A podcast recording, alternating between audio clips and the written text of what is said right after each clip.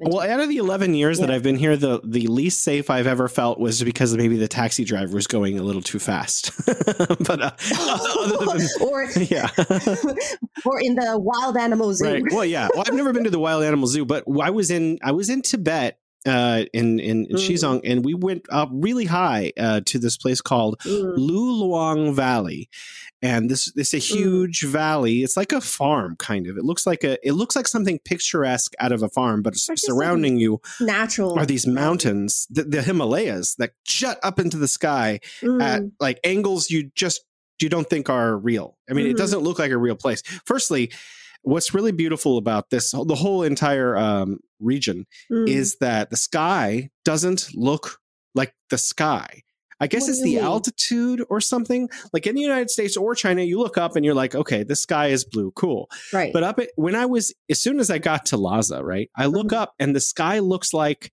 someone has removed the sky and put in a giant lcd screen over the world it's so bright it's, isn't it it's it's not just bright it's bluer it's like mm. actually it's like the the the saturation right when you're mm. messing with the blue color right. if you add a lot of saturation it becomes super blue that's what it looks like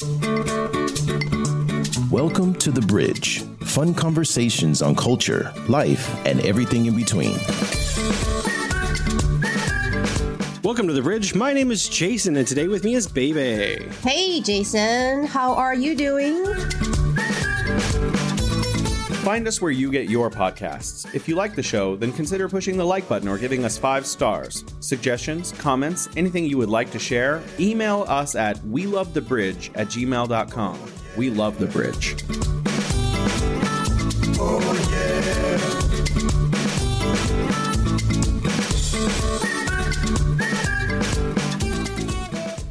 I'm wonderful. It's starting to cool off in Beijing, which is lovely. And I just watched, I just looked at the weather forecast. It's mm. going to, over the next two weeks, it's going to go down to 17 uh, Celsius. Oh, yeah. Well, is that like a comfortable level for you? Uh-huh. That's like if I have the air conditioning the way I want it. So all I have no to do way. now is open windows and the house is perfectly tempered. That's like cold. I'll have to like take no, out no, my scarf and everything. Yeah, well, uh, you know, so my wife could put on a sweater. That's fine with me. Okay. Yeah. So I have embarked on a whirlwind plan to see all the provinces and territories of China, but so far I've only seen about two thirds mm-hmm. of all of China. Most recently, I that's a lot, but there's a lot to go.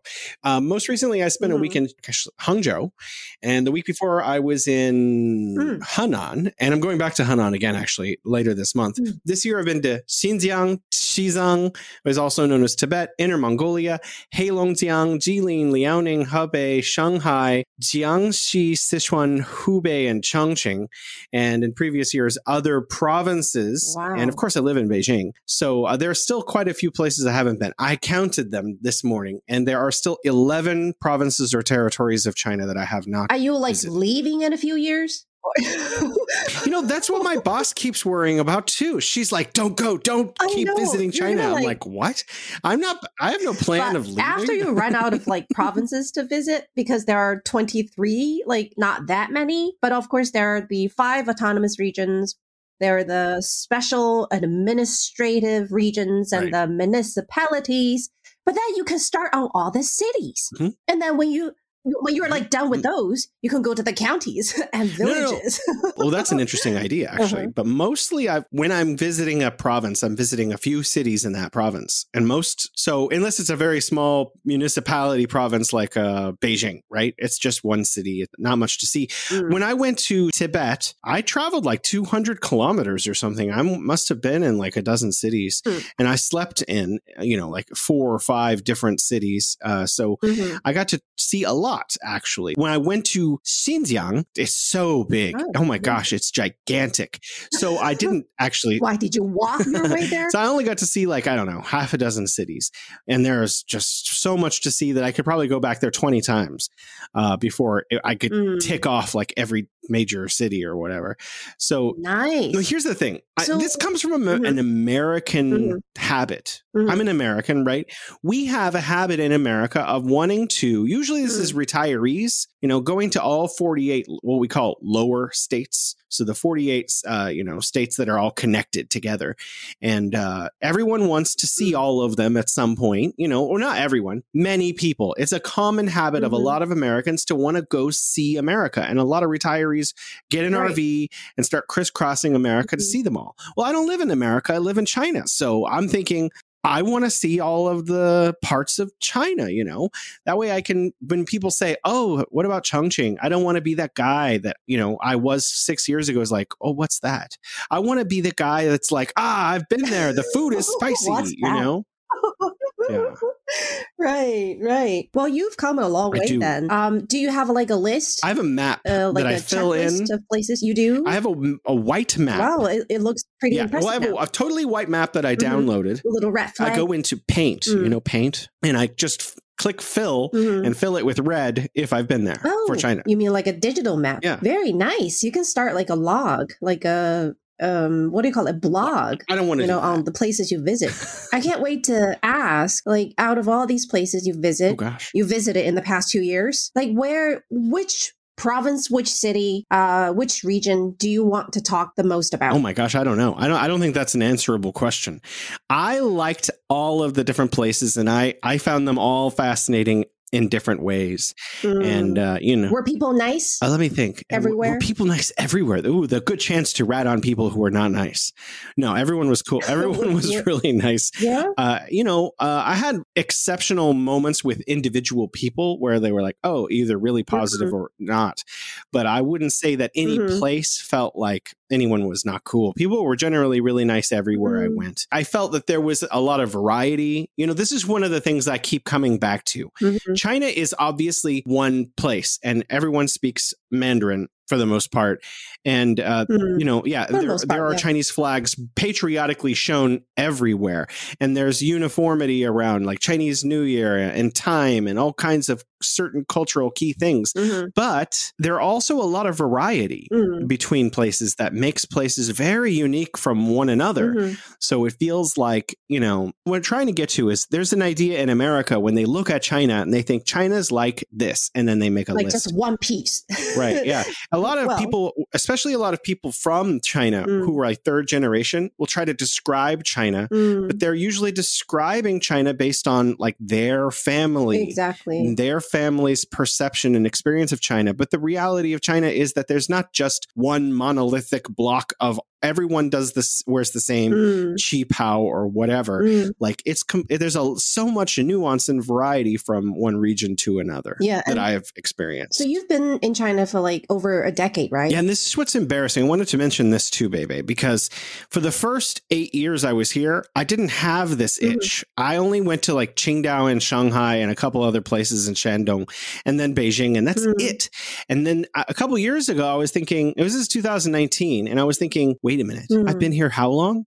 And I have not seen anything. And so I got this like, I'm going to go the opposite Mhm. direction and to see everything. Well, um, you shouldn't be. You shouldn't feel ashamed because I've lived here for how long? Uh, I can't even calculate. but I think by now you've probably been to more places than I have. Like the places I've been to, they were um like mostly for work, like for work reasons, and sometimes like you know not too far uh, distance travel. But I haven't really made an effort to like just go see China or anywhere that I've lived Mm. because I, I just I don't have that gene in Mhm. me, not yet. Uh, maybe in the future it's going to be Mhm. activated. Mhm. But you know, out of all these places, where do you want to start?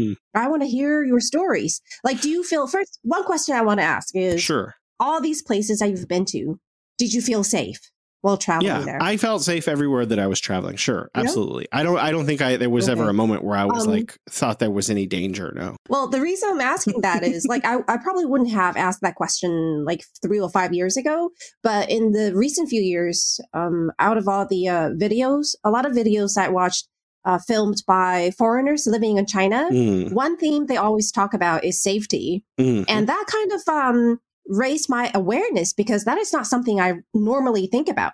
You know, I, I think most of Chinese uh, people kind of take this for granted mm, that you know we're supposed to live in a safe Mhm. place but i've become more conscious of it because all the you know film the, the short videos that i've seen that made by foreigners and i've realized that wow this is probably one of the most precious thing about the country in which i live um, that it's safe. Mm. And mostly, you know, every place you go, I mean, there are like car accidents and things sure. like that. But in general, you know, when you go out during the day or even at night, you don't worry about being robbed right. or being chased after or uh, even you know guns and stuff like that or even drugs mm-hmm. things like that mm-hmm. so um yeah I, I, wanted to know if that's how you felt out of all the places I've been. Well, to. out of the eleven years yeah. that I've been here, the the least safe I've ever felt was because maybe the taxi driver was going a little too fast. but uh, than, or yeah, or in the wild animal zoo. Right. Well, yeah. Well, I've never been to the wild animal zoo, but I was in I was in Tibet uh, in in mm. Xizang, and we went up really high uh, to this place called mm. Luoyang Valley, and this this a mm. huge mm. valley. It's like a farm, kind of. It looks like a it looks like something picturesque out of a farm, but surrounding you natural are these mountains, the, the, Himalayas that jut up into the sky mm. at like angles you just you don't think are real. I mean, it mm-hmm. doesn't look like a real place. Firstly what's really beautiful about this the whole entire um, region mm. is that the sky doesn't look like the sky i guess what it's the mean? altitude or something like in the united states or china you look up and you're like okay the sky is blue cool right but up at, when i was as soon as i got to lhasa right i look mm. up and the sky looks like someone has removed the sky and put in a giant lcd screen over the world it's so bright it's, isn't it it's it's not just bright it's bluer it's like mm. actually it's like the the the saturation right when you're mm. messing with the blue color right. if you add a lot of saturation it becomes super blue that's what it looks like mm. i was with uh, a chinese friend of mine wei ran and we were looking up and both of us were like you know jaw dropped trying to use our words to describe this thing we were seeing, which is the sky, mm. but it mm. did not look like the sky anywhere else in the world. It was profoundly more rich with blue. It's like it's, somebody it, had adjusted the coloration yes, of the exactly. screen. It was amazing. The, it was really beautiful. Yeah. So I'm in I'm in Luoyang Valley. Mm. It's 36 hundred meters. So some people there are literally not too bad gonna pass out. Mm. It's it was really high. Some mm. one woman almost vomited, and they had to administer oxygen to her while we were there. Mm. But I, I, they said, "Oh, go out and just play. You know, go do whatever you want for a while. Mm-hmm. We're gonna just park here." Mm-hmm. Okay. And so I I slowly exited the vehicle because you're not supposed to exert yourself. and I I slowly right. walked around in this huge field, and there were just like yaks and like horses, mm. wild horses, wild yaks, wild goats, just kind of, you know, walking around doing whatever they want. And there were some horses having like mm-hmm. a fight, like two male horses mm. having like a fight for a female horse. And I got a little too close, and one of the male horses was looking at me. I was like, uh oh. No, I'm not interested.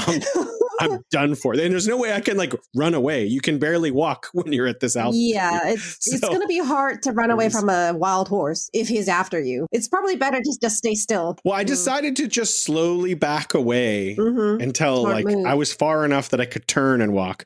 And I just left. And fortunately, the horse didn't take an interest in me. Aw, were you disappointed? you in Tibet, no. you went to the like the wilder parts of Tibet and also Lhasa. Uh, any other places? Well, we landed in Lhasa for an expo. Actually, mm. I went mm. to uh, international like tourism expo in Lhasa, and there was I know hundreds of people there. Nice.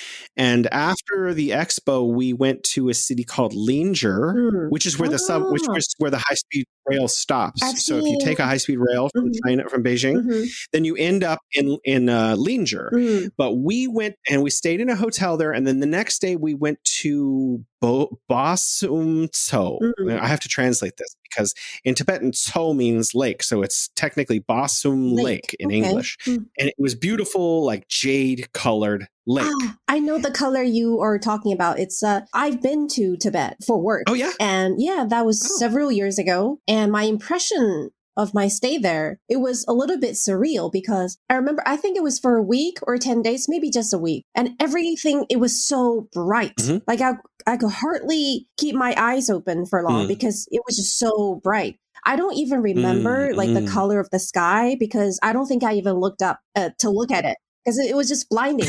and luckily, um, I did take the um, the Tibetan medicine that I told you about, right? It's like the herbal medicine. Yeah, yeah, yeah. Right. I forgot. You're the one who told me to take all that tea that I kept having to take all the time. Right. It, you take it like a week before you go there. Mm, so it mm. helps with the um, oxygen level to raise your oxygen level in your blood. And I may have uh, I think I did take too much. so I, I remember my coworkers, they did have problems mm, um, mm. at that high altitude. Some need like to stay in bed and get extra oxygen. I was like, oh, what a nice place. I, I was like the other opposite. I was like, um, what do you, there's a, a condition where you get intoxicated with oxygen. I was like, maybe mm. I'm a mm. little bit on the other side of the spe- spectrum. And it was so mm. bright. It was so dreamy and I was eating all the time. It was it was beautiful. And so everywhere, just as you said, it was like the um the pixels or the what do you call it? Like um the clarity of the film mm. suddenly became um more precise. Mm, mm. What's what's the term for that? I don't know. Where Clear? Focus like it's more everything is okay. brighter and more in focus mm. it was just like as if i had a new tv like in which through which i could view yeah, this world it was very beautiful. and we i remember eating the local yogurt and we which was really thick and they give you like a thick layer of sugar mm. and other things to remember like we went to this beautiful lake and i can't you know all my life I've never seen that color in a lake. I've never seen the lake of that color. Let me put it this way. Mm. It was literally the color of mm-hmm. uh, certain minerals. I think the word for it in English is mm-hmm. turquoise. Yeah. That's how you say it. May have been the same lake. Was there a, I've seen a series of rivers mm-hmm. and waterfalls nearby as well? No, but I've only, like, I only went to one spot of that lake. It was really high. Mm. And I was okay, like in Lhasa and everywhere. But when we hiked up to that lake, I was you know, having a little difficulty breathing while I was walking around. Mm. But the color of that lake, when I walked up there, like to one of the higher points, I literally froze. I couldn't believe it because it was literally like a belt, like a jade belt, uh, the color of that mineral, like hmm. turquoise. Mm. So. I was like, maybe like un- under that water, it was just like a riverbed filled with these kinds of minerals, mm. Uh, mm. which they would use in paintings, you know? Mm-hmm. Uh, back back in the days it was stunning. It was mm. stunning. Like it was color of blue was denser than than the sky. Um you know I, I i still have pictures of that but standing there by yourself like in reality and taking that all in it's just another experience. It was definitely worth it. It was very lovely yeah. Um we were uh, we also went on this road that has only been around for a few years. They finished all these tunnels. So before, I guess they had mm-hmm. had to mm-hmm. go over these gigantic hills. You saw the mountains; right. they're in, they're insanely uh, vertical, and there are va- valleys between them. But they had they have built these mm. huge tunnels that you can drive mm-hmm. through the straight through the mountain now. And so we went to this place called mm. 380, which is Highway 380, and we went up to see mm. what are they called glaciers. And when we got up to, to the height where there are glaciers, you could see how big and why they're so profoundly important to mm-hmm. water flow. And we were there for a while. And what was really neat uh, was that this one we went to is called a traveling glacier. It doesn't actually travel, but it moves a lot more frequently than a lot of other glaciers. Mm-hmm. So mm. while we were there, is it because it's melting? Or it just it, moves? Well, it's it's increasing the amount of water because there are clouds around it all the time that are adding mm-hmm. water to it, mm-hmm. liquid water, and, and gas is actually accumulating on it. So it's actually melting into this lake bed that we were looking at at the same time. So occasionally mm. there's a uh, an avalanche. And while we were there, we're really far, like oh. so far, you're like looking at it like maybe five kilometers away across the lake, but it's gigantic. And it actually, there was an avalanche while we, while we were there. We got, we caught on film, which was really cool. Wow. That, that's amazing. You see it move mm. and then you hear a boom after. And then Jason screams. But I remember you were talking about how the hills and the mountains were vertical. I remember um, my experience because I think we were either we were going somewhere, maybe it was going to that lake, and the car we were in was just uh, zigzagging, you know, on the side of the uh, the mountain, mm. and we were so high up, and also we were so close to the edge mm-hmm, of the mm-hmm. way. I was so scared like we were, the, the, the road wasn't really wide. And if the driver dozed off or, you know, for one moment his mind was somewhere else, I was so scared of just all of us falling down. Yeah. So much that I chose to just close my eyes. It was kind of a moment of um, if I'm gonna fall off the hill, I don't want to see it happen. because I was I was so stressed. You know, I was so worried that I was my my fists were clenched. Hmm. And I decided that sometimes you just have to leave the responsibility in someone else's hands because it wasn't right when you're not driving, there's there's not much you can So it do was other actually- than scream in terror. it was actually a philosophical moment for me. It was from that point on that I learned that if it's out of your control, maybe you should just not worry about it at all. And so I closed my eyes for a while and, you know, tried to hope that I, cause we could all just stay alive and get to our destination. And after a while, I calmed down a little bit and I'd open my eyes and I saw these yaks, you know, standing on the side of the hill. Like, yeah, that was my experience too. There are yaks everywhere there. but the thing is, the, they, they are huge animals, right? They're Mm. pretty heavy, supported on their little hoofs, which are not that big. But because the hill or the mountain, you know, whatever you call it, were so vertical, Mm. they were standing on the side of the mountain in a vertical way. You know what I mean? Yeah. Like they were trying Yeah. to just stay on it.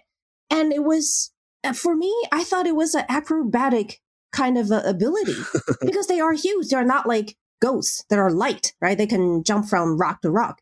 They were just Mm. trying to stay on the side of the uh, mountain and eat the grass, which uh, it wasn't like tall grass. It was just like a very, mm, like not so thick of a layer, like a thin layer on the ground. It looks, you know, like that to me. So I remember those Mhm. yaks. They were pretty calm.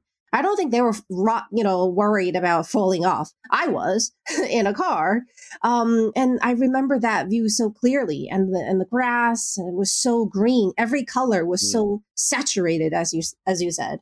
But uh, luckily, we reached our destination, and uh, everything was fine. I think the drivers are really experienced, so Mm. no worries. Well, I- I think what's important for uh, when we're before we move on to another area of China is that it's easy to go for, especially for Chinese folks. Just go there. So anyone who wants to can just go there. Mm. Uh, you can go to Lhasa, you can go travel. So there's a lot of tourism from all of the other parts of China to Xizang, to Mhm. Tibet. So uh, I think that's something that's not commonly understood by Western folks. And, also, if you're a Western person, you can, if you apply for a group tour, Mhm. you can go there. So there's a, this misconception by Western folks that they can't go there. That's not true. You can't Mhm. just go go there, but you can apply for a group tour, and you can, in fact, go. But And I wanted to move on to. Oh, go ahead. Wait, just a, a few tip.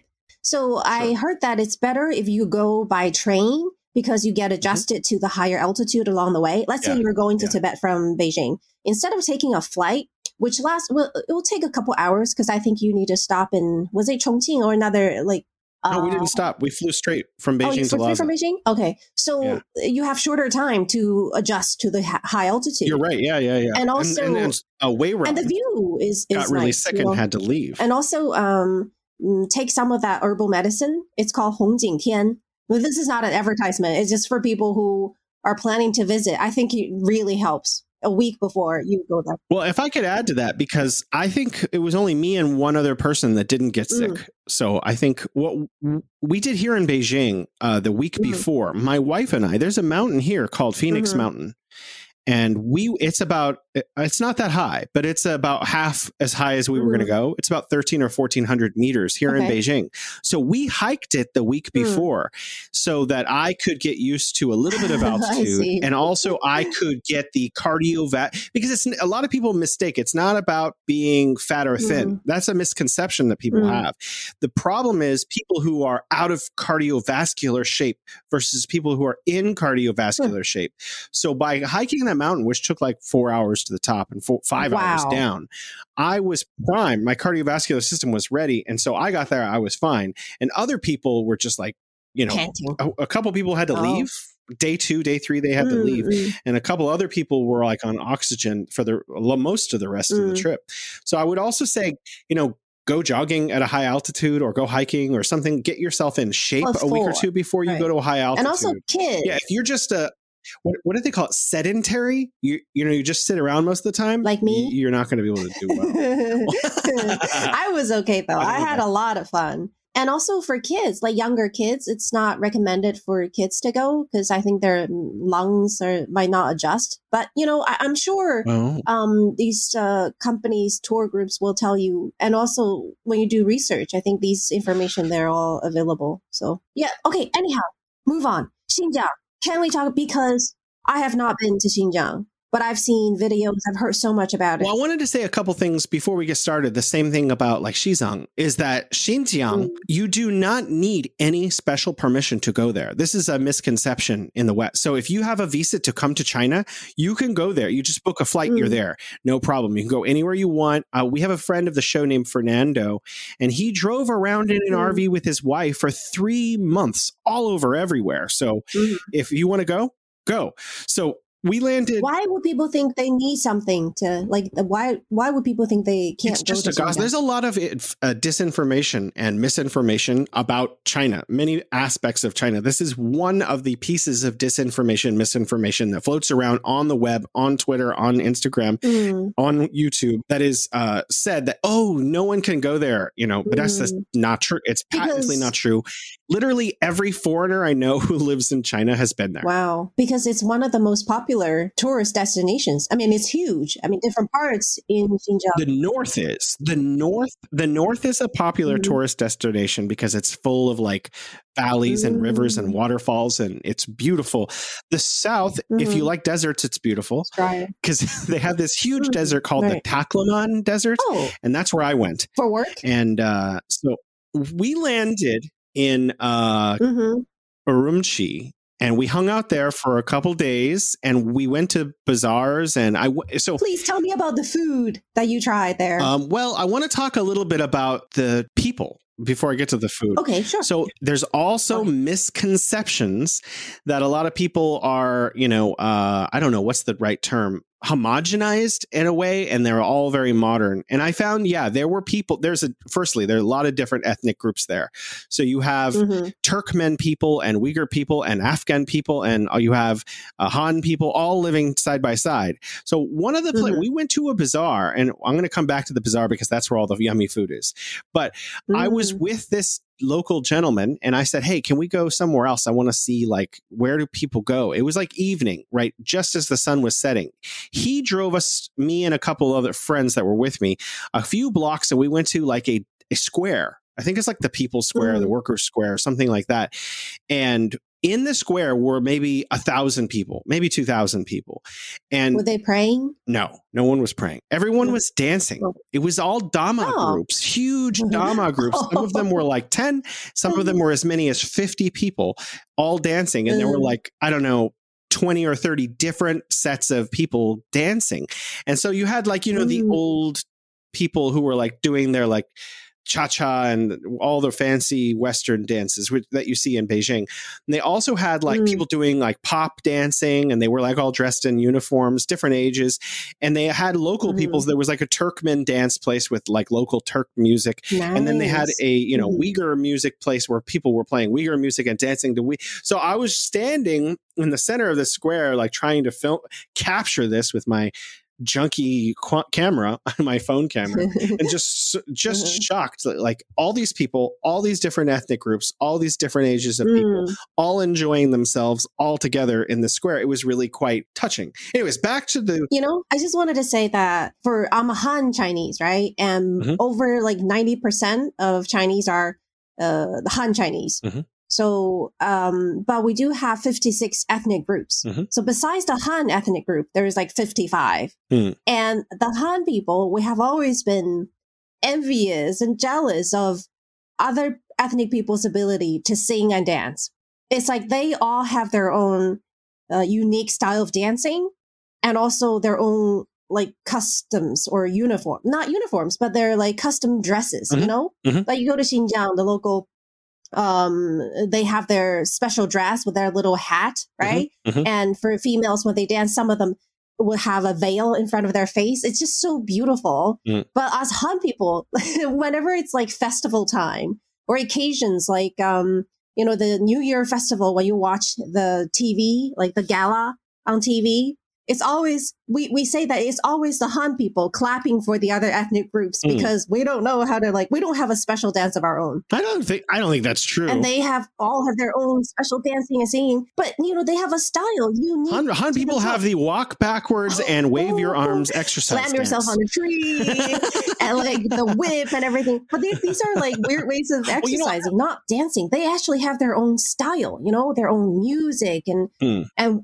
every time we see them dance, we were like, oh, I wish I could do that. Like when you go to Tibet, right? They have their style of dancing. Mhm. Um, with their open Mhm. arms and every like gesture are really open. And then um, when you go to Xinjiang, the local people, their dance, a, a lot of twirling involved, uh, at least for the females. And then their dress would open up like, uh, you know, the, the flower petals. It's so, it's just so mes- mesmerizing. And it's us Han people just watching and hoping that we could do the same. You know, there were the uh, I gotta say, if we're going to who which ethnic group was doing what dancing, you guys were doing a lot of pop dancing. You know, like okay, know, pop dancing, hip hop, Oh. like contemporary music kind of style. Mhm. Anyways, um, so yeah, there were there were Uyghur people who were dressed in both traditional attire and like jeans and Mhm. t-shirts playing basketball. I see. You know. Anyways, so back to the bazaar. The the food in the bazaar was uh they had a lot of heads of animals there Oh. that were the whole head is being staring cooked at you. of like a pig or like I'm not not a pig. I'm sorry of Mm. goats and other animals like that. There were goat Mhm. heads, but there were also chuanr. Oh, so like right, you know, you here in Beijing, you get these little small t- bits of meat on a stick, but there they actually use a branch of a Mm. tree Oh gosh. as the stick, and the hunks of meat are as big as your thumb each one. Uh, one time, um, this was like a family trip. And I think we went to somewhere in Inner Mongolia, and it was like in a in a desert, but it was a touristy place. There was a whole area built for tourists, and that was the first time I had a like kebab thing, right? Chuanr, as you said, Mhm. That was on a Yeah. branch. It was on a, a tip, like it was um, not just any branch. Maybe the branch, like the tree of the branch, uh, the branch of the tree had certain flavor to it, certain fragrance to it, Mhm. and there were like huge chunks of meat. I'm swallowing as I'm talking about this, and it was roasted right on this branch, and it was so yummy. And the even though the meat, like the chunks were big, but it was easy to chew. Like the meat was very, very tender. And that was a time when my daughter fell in love with char. But I don't think we had anything close to that after we, you know, came back to Beijing. The ones we had here, I mean, they're also good. because They're, roasted meat, but it wasn't as juicy and tender and flavorful as the one we had Mm. um, in in that desert place in Inner Mongolia. So I probably that's something you had in Mm. Xinjiang. Well, another thing I wanted to mention, and this is in the bazaar, but this is also something I saw every day because we went south into the desert every Mm. for the whole trip. We went to Hotan and we went to Pishan and a couple other places near Afghanistan, actually. Mm. And uh, the there was a constantly the same drink wherever we went that people drank, especially when it was super hot, which is Mm. camel milk that had been fermented into Oh. yogurt mixed with shaved ice and sugar and it was it was delicious you know, I'm I'm okay with the milk and ice and sugar, but camel, camel milk. wait yeah we used yeah that's good uh, what you know we, i also bought camel milk snacks and brought them back to my coworkers when i got back from i got i wanted to buy them on the trip because i had them Uh-huh. these camel milk snacks which are like fermented little candies Mm. and they're just delicious but uh i ate them all Does and it so taste weird? you ate them all before you got i home. ate them all Oh god! You know, so I got to the airport on the way out. I bought four big, huge bags of these, two Mhm. to give to my wife and two to disperse to my coworkers because they were so good. It was like a, I don't know, maybe 100 RMB a bag at the airport on the way out. It, w- it Mm. was, it was yummy. Wait, Oh, does it we taste- went wait. everywhere. Did it take weird in any way? Like, did it taste like milk? It does. It just or no, of course not. It, it was definitely it was a slightly more tangy than Tangy? uh, cow milk. Tangy. Okay, okay. It was. Well, it was maybe I'll give it a try. You have to try it. Yeah, it's a little Mm. tangy. Go out there. Yeah, take a trip. But what Yeah. one as an American, one of the things that we are told is that oh, everyone is ma- made to only communicate in Mandarin. So I want to assure people that this is not true. When we were driving, uh, we went everywhere. Everywhere by drive for me to hear yeah. about. Like you're not, you can't go to Xinjiang or you have to speak Mandarin. What? Where did you guys hear about okay. this? this is commonly uh, said Bizarre. stuff in the West online and stuff. Anyways, I want to make a, an important point. So from when I arrived to when I left, mm. because I was in the south of Xinjiang the whole time, every sign that I saw was at least bilingual in Chinese and Uyghur. Sometimes it was trilingual mm-hmm. in Turk and in uh, Chinese and in Uyghur because there's two different Arabic scripts there. Mm-hmm. So you'll see the same street sign mm. and it'll be the street sign will be in Chinese and it will be in Uyghur and sometimes the same street sign will be in another Arabic script which is Tur- Turk or Uzbek depending on which local uh, minorities lived in that particular area menus bilingual elevator signs bilingual everywhere you went everything uh, products in the store right in the grocery store or in the in shops bilingual. Mm. I mean, some of them were not. Like Coca Cola was just in Chinese, I think. Anything made in that area was bilingual. So this is a misconception that folk, folks in the West have: is it, people were speaking in Uyghur, people were speaking in Uzbek, people were speaking in Turkmen, people were speaking in mm. in, in, in Chinese and, and you know Mandarin. So poor Jason. I, I just I think this yeah. is an important point to to drive home because this is a common misconception that Westerns Westerners have about some parts of China. The same lies or the same misconceptions, uh, misinformation are said about Mongol, Inner Mongolia. Mm-hmm. That Inner Mongolia, oh, they they can only speak Chinese.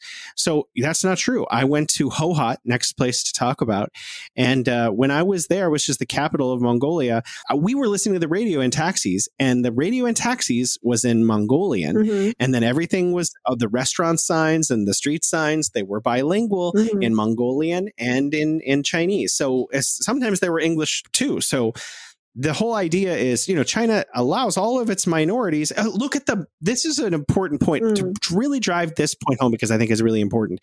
Is that look at the back of Chinese cash, which no one uses anymore, but mm. it still exists it has what four or five different languages of minorities on the back of it. So right, and pinyin. This, I think I haven't looked at right. cash yeah. for a long time. Me too. But I think they're there. But I was thinking, poor Jason, you know, with all these signs, with all these languages on these signs, and poor Jason can't read any of them. but I could take pictures. I took a ton of pictures.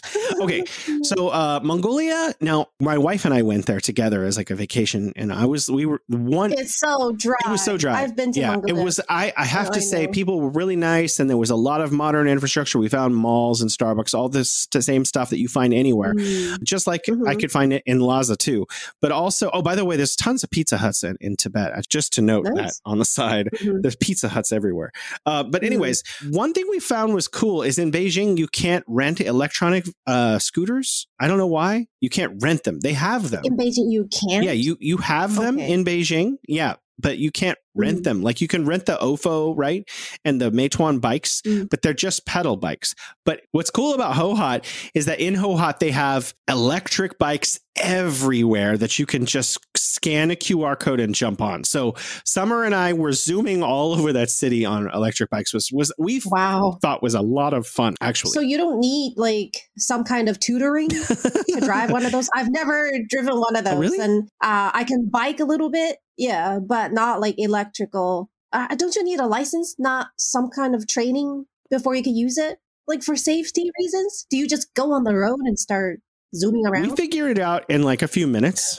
you know, within like two or three minutes, you have like you know acceleration, deceleration, right. brake, turn. You know, it's it's all there. Maybe because it's a lot more spacious in Inner Mongolia, like than let's say in Beijing. Mm um, which is a lot more crowded. Mm-hmm. But that's yeah, I don't I don't see f- like rentable motorbikes here in Beijing. No, but people have motorbikes. Right. Lots of people have e-bikes mm. in Beijing, but you can't not that I know right. of. There may be special mm-hmm. places, but they were everywhere. They were ubiquitous. Like everywhere you went, you saw them. So we were just like zoom, zoom, zoom. It saved a lot of money on taxis. Plus, it was a heck of fun. No, that's true. Not very friendly on your skin, though. We also went to exposed in the sun. Yeah, I guess so. We burned everywhere. I burned everywhere I went. I mean, when I was in in every, all three of the places that we've talked about so far. Mm-hmm. You're listening to the Bridge. We don't have a lot of time, so I'm going to have to run through the rest a little faster. Okay, you you are not running. You are riding a e-bike everywhere.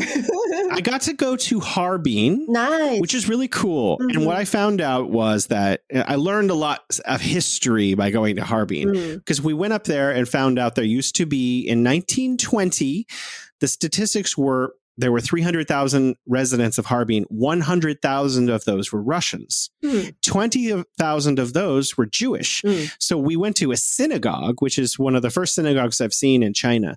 So that was really cool. And it was also a, a concert hall. Mm-hmm. So, and, and they had really good cappuccinos there, by the way. okay. uh, so we got to see. all. we also got to see a um, Russian Orthodox church called Saint Sophia, mm. which is one of the highlights of, that I, of going to Harbin, going to Dongbei. Was this huge, beautiful like uh, cathedral, Russian mm-hmm. cathedral. Mm-hmm. Um, and we went to a couple of the ambassadors' residences and we went to, on a cruise on the river. Harbin is very cool. We went in the middle of the summer when it was like super hot mm-hmm. and it was about the temperature it is here mm, now. Nice. Did you ever go there in the wintertime? Uh, not yet. For the Harbin Ice Festival? Haven't gone. It was it's fun. It's fun. I was going to yeah. go last year, but they wouldn't let me. It's going to be minus like 25 or minus 30 Celsius. Mm. That's mm. a whole new experience. Mm. Yeah. Well, this is what happened is uh, I got COVID along with most everyone in the mid December. Oh. When everything opened up. Mm-hmm. And then I went, I, as soon as I got better, a couple weeks later, I was like, aha, I'm ready. Let's go to Harbin. Mm-hmm. And my wife and my, and my, my boss, they conspired to say, Jason, mm. you shouldn't go. Mm-hmm. What if you get sick? and then you get you you so i they would not let me go okay and so yeah. i'm going to try to go this next year i've been to harbin so you went for the ice festival yeah during during the ice festival yeah but my experience there it's um because when you go there you think oh this is the coldest one of the coldest places in china but the whole trip I was like beyond warm. I was like hot because we were so ready. We got so ready that we had thick like um down jackets, right? Even like thick pants, uh, layers of them. And wherever you go, mm. uh, when you go indoors, it's really warm. Mm. It's like 26 or even higher Celsius. And the food there, it's so nutritious and huge pots bubbling just right on the table. So we were really well fed. And also everywhere inside, like the heat is up way high, like in the summertime. That's why they wear like a t-shirt inside. And then when we go out, when they go outside, they had this like huge down jacket. So the whole experience, I did not feel cold at all. But they say that if you go out, do cover up your ears because uh, after like 20 minutes, they may freeze. Yeah, I enjoy having covered. ears. yeah. So, and they might fall off without you noticing it because they're like, you know, slowly frozen over. But I think this is um, a good idea for wintertime because the ice uh, ice sculpture festival is not something you can see anywhere else easily. Now yeah. we kind of we one of one of we kind of cheated because we were coming back down from Heilongjiang, which is where Harbin is, and so mm-hmm. we went mm-hmm. to Jilin for three days and Liaoning for three days, mm-hmm. and we, we so we just kind of pit stopped in them.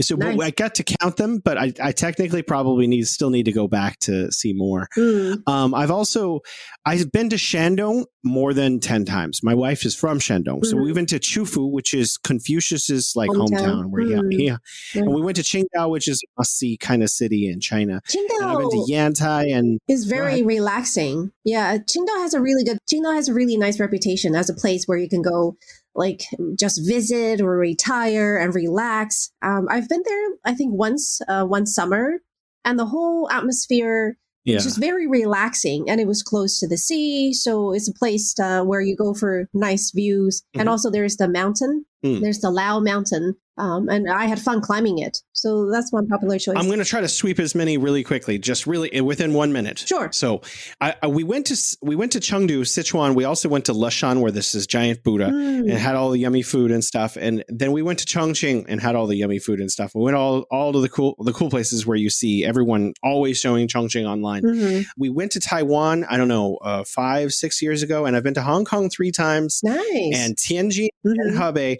But one thing that really stuck out, out of my mind that I went to this year is we went to Jiangxi mm-hmm. and we went to a place called Jingdezhen. That's where all the Jingdezhen uh, with the blue patterns. That's where they're made, right? We went to a couple of museums there, mm. and uh, what we what I learned while I was there was there were four ancient kiln cities in China where mm. porcelain was blasted because it was by imperial decree. Mm. Oh, I like porcelain. Make lots of it. Open it in these cities. Hmm. All of them did well, but Jingdezhen became like the center of porcelain. Right. So what was really cool, and this is what I, if you're coming to China for a visit, why I would recommend it is everywhere you go, there are porcelain shops where you can buy insanely well artisan made porcelain for prices you can't believe are real. Like what? So because it's all made right there by people mm-hmm. all over the city all the time. Mm-hmm. If you want to, if you're really into porcelain, because a lot of Westerners are, they want that tea set that's from China. Mm-hmm. It's kind of a mark of like uh, my mom,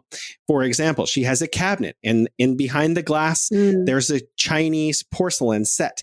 This is like a mark that she has one of those things that means she's part of the middle or upper class.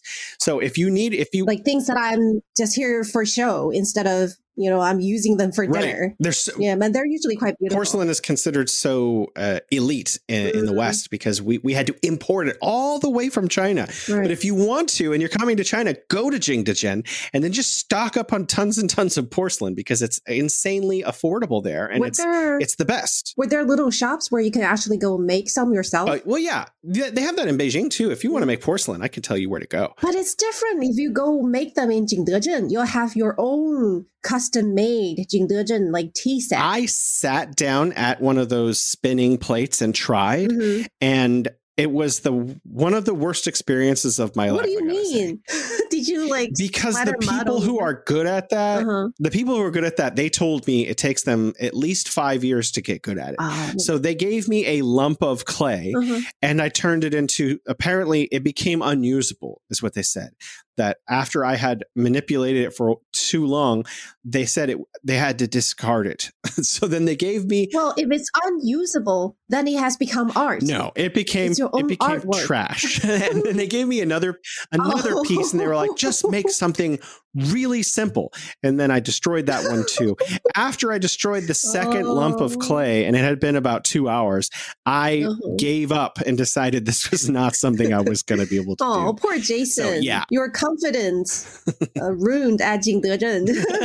but it's still it's a fun experience, right? Yeah. Maybe you were just going at it too fast. It was entertaining. you have to calm down. It was entertaining. One thing I've noticed, hmm. I was trying to get there and we have enough time, thank goodness, is that I have noticed that China has certain things. What do you mean? Everywhere. Mm-hmm. Wherever you go, in any city you go to that I've ever been, everywhere in all of China, you have a few things in common with I think city planners have like gotten together and had a conference about this or something. Well, like Bank of you China? have a walking maybe I don't know. You have a walking street oh. that's either a night market or a walking street. Like okay, for example, pedestrian uh, we have here in Beijing promenade. Is there a word? Oh, okay. I think it's market mm-hmm. night market, or but it's open in the day too. Mm-hmm. So Market Street. So you have Nanluoguxiang here in Beijing and a couple other places that are similar. Mm. And then in Shanghai, you have Nanjing Walking Street, mm-hmm. right? And then in Wuhan, you have, I forget what it's called now, Jianghan Walking Street. Jianghan Walking, okay. And then wherever you go, you have one of these da da da walking streets in Harbin, in Jilin, in Heilongjiang.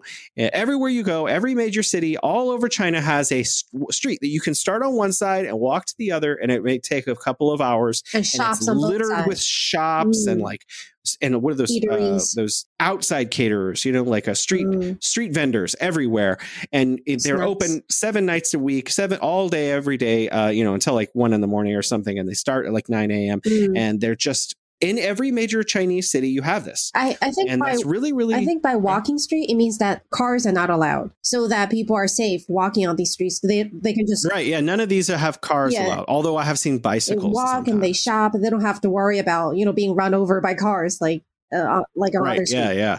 It's it's a zone that is like a street. In fact, a lot of these are literally streets mm. that the cars are just not no longer allowed to go in. Mm. And you w- just walk and shop and have a lot of fun. And there's people there, thousands. Sometimes in Wuhan, I've seen especially just like yeah. there's a hundred thousand people there at night, and it's just goes for several blocks in every direction, and it's like a whole grid network. Everyone's having a great time, and it, it just looks like a party every single night. It's a really nice choice for a- for like an after dinner or after lunch walk, right? You can get some snacks like ice Mm. cream and all the other things. And You can do everything there. Sometimes there's malls attached to them. Mm, oh, so you right. can literally like wander off into shop, the mall. watch a movie, Mm. Eat dinner, have a coffee or a tea with your girlfriends or whatever, and just walk around, take pictures and selfies, and like eat snacks. It- it's just so much to do, and so it, it looks like and there's families and people of all ages, elderly people and kids, and Right. this is something all Chinese cities have, which I think is really cool. Another ch- It's thing, probably the most expensive business district, like in any of those cities. Probably, I'm guessing. mm, I would say no, because here's the thing. No, Another thing that all Chinese cities have, and, and I mean even third and fourth tier cities, is super malls. So in America, we have malls like the Mm. Embarcadero Mall in San Francisco that's like two or three stories tall. But you guys have like malls Mm, in Beijing, for example, you have like 50 malls that are 12 stories tall, like Joy City. mm, You have uh, Dayuecheng. mm. So you have three, at least three Dayuechengs, plus a variety of other Wanda malls and all the other brands of malls. And some of the malls, Mhm. like for example, and I want to, this is why I think it's very expensive. In Xidan, Mm. there are four or five malls. This is a neighborhood in Beijing on the west side. There are four or five malls all lumped together next to each other, Right. across the street from each other. And one of those malls, you go inside and there's not a Starbucks because Starbucks can't afford to be there. It's like that Gucci, funny. Prada. Yeah, exactly. It's like Gucci and Prada and like all these huge, giant LVMH names. Mhm, I, I imagine it's got to be the most expensive real estate, like, you know, in Beijing. Probably. Because no little, no cafe could just get a spot there. It's not possible, you know. Anyhow, so that's not where I go anymore. I, I would never I go to like the Yeah. local farms farmers market. yeah. But these are, you know, there are places for you guys, okay? Uh, if you're super rich, there are places you can go shop. Uh, and uh, if you don't have that much cash, there are also other nice, very, very nice places, especially when the weather is nice, right? Hmm. In the spring and the summertime. Hmm. Um, these walking streets. Yeah. Well, I had a friend Definitely choice. that I, I met. Uh, I've known online for a long time. He came to Beijing recently Mm, uh, for his third trip to China. His name is Stephen Weaver. mm, And I met him in Tour, and we are walking around, and he tells me that he hopes that people who come to China don't go to Sanlitun. why? Well, not, that's not what he means. What he means is go to the kind of places that Beibei was just talking Ah. about. Go to like the the hutong or like go to like the the the street vendors where the ch- you know, regular you know Alleys. mom and dad Chinese folks Mhm. go. Yeah, like streets and like, don't go to like oh I'm going to Xidan, I'm going to Wukesong Mm. I'm going to Sanlitun. Go to those sure, but also just walk down the street And get lost. and just go to like normal restaurants and normal places Right. because that's Mm. that's China. China isn't Sanlitun. Sanlitun i- for Chinese people is an escape from normal life. Like people go there to get away from normality. They were like, "Oh, I want to go somewhere where it's super bougie." nice shops, restaurants. But you know, Mm. like And- there's so much more to China than these these markets. You know, when I, I'm thinking when we go travel, if uh, you know you you don't have to take your kids along, um, you can just designate a day in which you just get lost. you know, like you don't have a particular destination in mind, Mm, and you can just wander the streets. Mm. And China is the perfect place to do Mhm. that because it's safe, Mhm. like everywhere, day and night. So uh, you don't have to worry about being hurt, but you have to watch out for cars, okay? but otherwise i think it's it's going to be nice in the city you know how far can you wander how how lost can can you get Mm. and then at the end of the day when you get tired just uh, get a taxi and tell the driver uh, your hotel or wherever you live Mm, i think that will be a fun way of exploring a city mm. Right i mean after you've been to these uh, touristy spots Right. right and take a day and just wander around the city Do a variety, variety pack. Yeah. Yeah. Do do the stuff that you read on what is it like trip.com or something, Mm, and then do stuff that's not on that. Right. That- that's i think that's going to be really be good advice. Yeah.